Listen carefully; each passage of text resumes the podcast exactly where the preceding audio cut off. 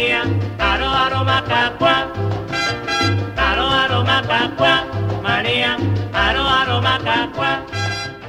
A mediados de los años 60, Johnny Pacheco grabó este son de Reinaldo Bolaños.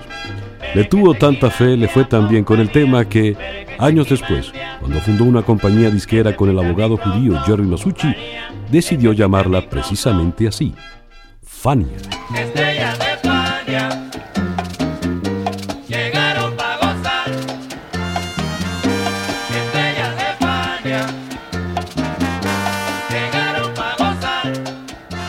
Agosto de 1971.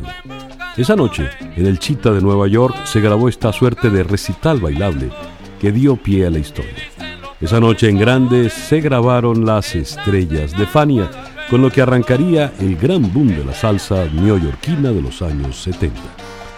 Lavó, Willy Colón, Johnny Pacheco, Rey Barreto, el Conde Rodríguez, Adalberto Santiago, el gran Cheo Feliciano. En fin, el resto, coro millares.